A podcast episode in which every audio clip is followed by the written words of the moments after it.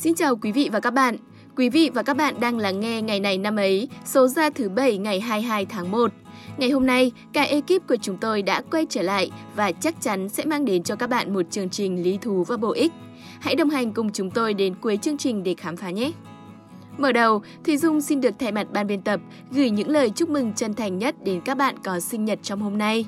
Chúc các bạn tuổi mới sẽ có thêm thật nhiều trải nghiệm ý nghĩa và tận hưởng được niềm hạnh phúc trong mọi phút giây.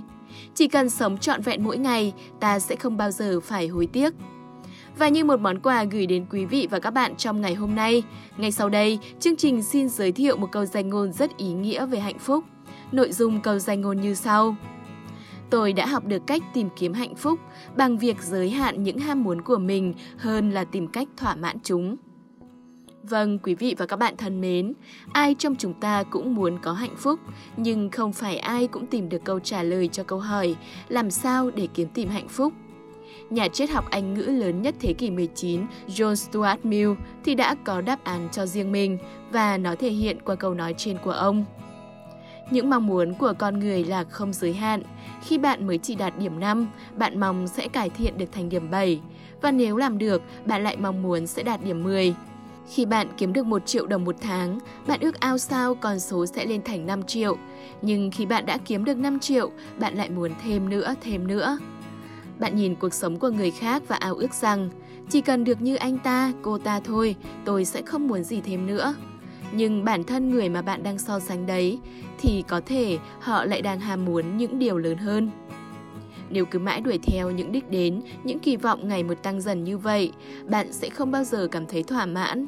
Đôi khi, bạn phải chạy suốt cả cuộc đời mà chẳng có giây phút nào được nghỉ ngơi. Vậy nên, nếu cứ tìm cách thỏa mãn những ham muốn của mình, ta sẽ chẳng thể nào tận hưởng hạnh phúc. Thay vào đó, hãy học cách giới hạn chúng. Để làm được vậy, mỗi người cần biết lắng nghe, đối thoại và tự nhìn sâu vào chính bên trong bản thân mình, để hiểu mình thực sự cần gì, muốn gì. Đó sẽ là những điều khiến bạn hạnh phúc thực sự, chứ không phải là những điều mà xã hội tung hô. Hiểu bản thân mình, bạn cũng sẽ biết thế nào là đủ. Ngoài ra, cũng hãy học cách trân trọng mọi thứ xung quanh và mọi điều đã xảy ra. Lúc ấy, bạn sẽ cảm nhận được sự hạnh phúc trong từng khoảnh khắc, chứ không cần chờ đến lúc đạt được bất cứ điều gì nữa.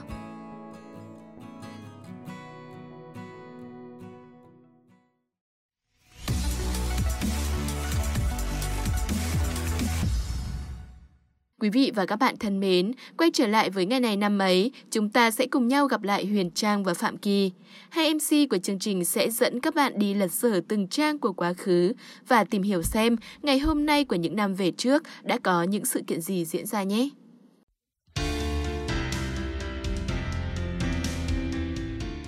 Phạm Kỳ và Huyền Trang xin được gửi lời chào đến quý vị và các bạn đang theo dõi ngày này năm ấy, ngày 22 tháng 1. Rất vui khi ngày hôm nay chúng tôi lại được quay trở lại đồng hành cùng với nhau trong chương trình. Và ngay bây giờ, không để mất thêm thời gian của quý vị và các bạn, chúng ta sẽ cùng đến với phần nội dung thông tin sự kiện của ngày 22 tháng 1.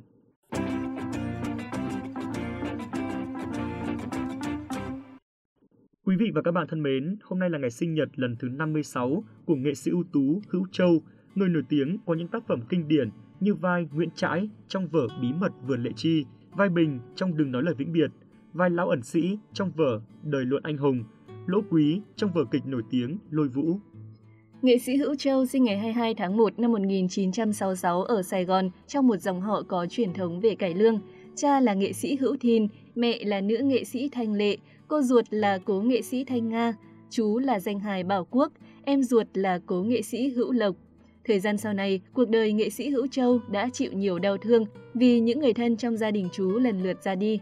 Năm 1976, vợ chồng cô ruột nam nghệ sĩ là nữ nghệ sĩ Thanh Nga bị kẻ xấu dùng súng sát hại ngay trước cổng nhà riêng sau khi đi biểu diễn về. Tiếp đó là vào năm 1979, anh ruột của nam nghệ sĩ là diễn viên múa Thanh Hải qua đời do xuất huyết bao tử trong một lần theo đoàn hát Thanh Minh đi lưu diễn ở miền Bắc. Vào cuối năm 1980, cha của nam nghệ sĩ đột ngột qua đời do bị kẻ xấu ám hại. Và đến ngày 17 tháng 5 năm 2010, người em ruột của nam nghệ sĩ là nghệ sĩ Hữu Lộc cũng qua đời do tai nạn giao thông. Về sự nghiệp diễn xuất, nghệ sĩ Hữu Châu nổi tiếng với hài kịch nhưng vẫn mặn mà hơn ở thể loại chính kịch. Những vai diễn mà nam nghệ sĩ tâm đắc nhất đều là những vai chính kịch. Đặc biệt, nghệ sĩ Hữu Châu rất có duyên với các vai ông lão và đã có một gia tài đồ sộ về các nhân vật này với hơn 100 vai già và 10 vai nữ.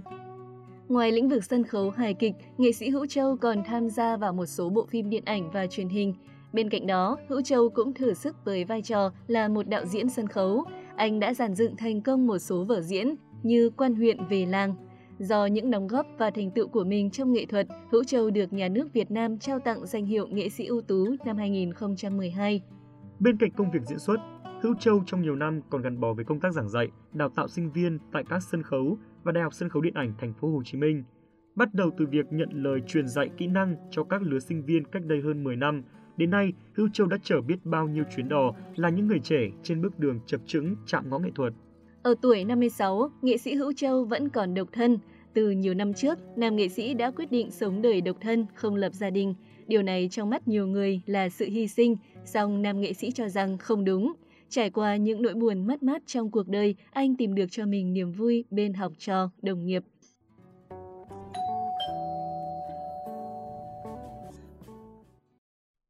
Vâng, trên đây là thông tin duy nhất tại Việt Nam. Một sự kiện trên thế giới sẽ tiếp tục chương trình.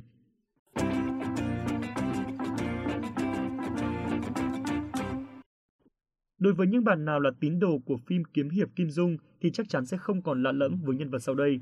Ông được tôn là Võ Lâm Trí Tôn, người sáng lập ra toàn chân giáo. Ông chính là Vương Trùng Dương. Và ngày này năm 1170 là ngày mất của ông. Vương Trùng Dương là người tinh thông võ nghệ, đặc biệt là môn cưỡi ngựa và bắn cung. Ông làm quan từ chức Trung Lang tướng nhà Tống. Năm 1125, chiến tranh Kim Tống nổ ra, nhà Tống liên tiếp bại trận phải lui dần về phía Nam Trung Quốc. Vương Trùng Dương lãnh đạo một đội binh sĩ kết hợp với người dân kháng Kim nhưng cũng thất bại. Chán nản trước sự hủ bại của triều đình nhà Tống, Vương Trùng Dương từ quan về quê và bắt đầu nghiên cứu về đạo giáo. Tôn chỉ của toàn chân giáo là cứu giúp chúng sinh nên nhân dân rất kính trọng. Các học trò tìm đến theo học rất đông nhưng do Vương Trùng Dương quá nghiêm khắc nên cuối cùng chỉ còn lại 7 người. Đây là nhóm toàn chân thất tử nổi tiếng trong cả truyện kiếm hiệp và lịch sử đạo giáo Trung Quốc. Vương Trùng Dương được cố nhà văn Kim Dung tiểu thuyết hóa trở thành một nhân vật vắng mặt trong xạ điêu Tam Bộ Khúc, là bộ ba tiểu thuyết võ hiệp của Kim Dung, gồm có Anh hùng xạ điêu, Thần điêu đại hiệp và ỷ thiên đồ long ký. Trong truyện, Vương Trùng Dương mất trước khi thời đại xạ điêu bắt đầu. Những câu chuyện về ông thường được kể thông qua sư đệ Chu Bá Thông trong tiểu thuyết Anh hùng xạ điêu và các học trò của ông trong tiểu thuyết Thần điêu đại hiệp kể lại. Vương Trùng Dương có ngoại hiệu Trung Thần Thông, võ công vô địch thiên hạ. Ông chiến thắng ở Hoa Sơn luận kiếm lần đầu, do đó giành được bộ cửu âm chân kinh. Vâng, thông tin vừa rồi cũng đã kết thúc ngày này năm ấy hôm nay. Xin cảm ơn quý vị và các bạn đã quan tâm lắng nghe. Xin chào tạm biệt và hẹn gặp lại.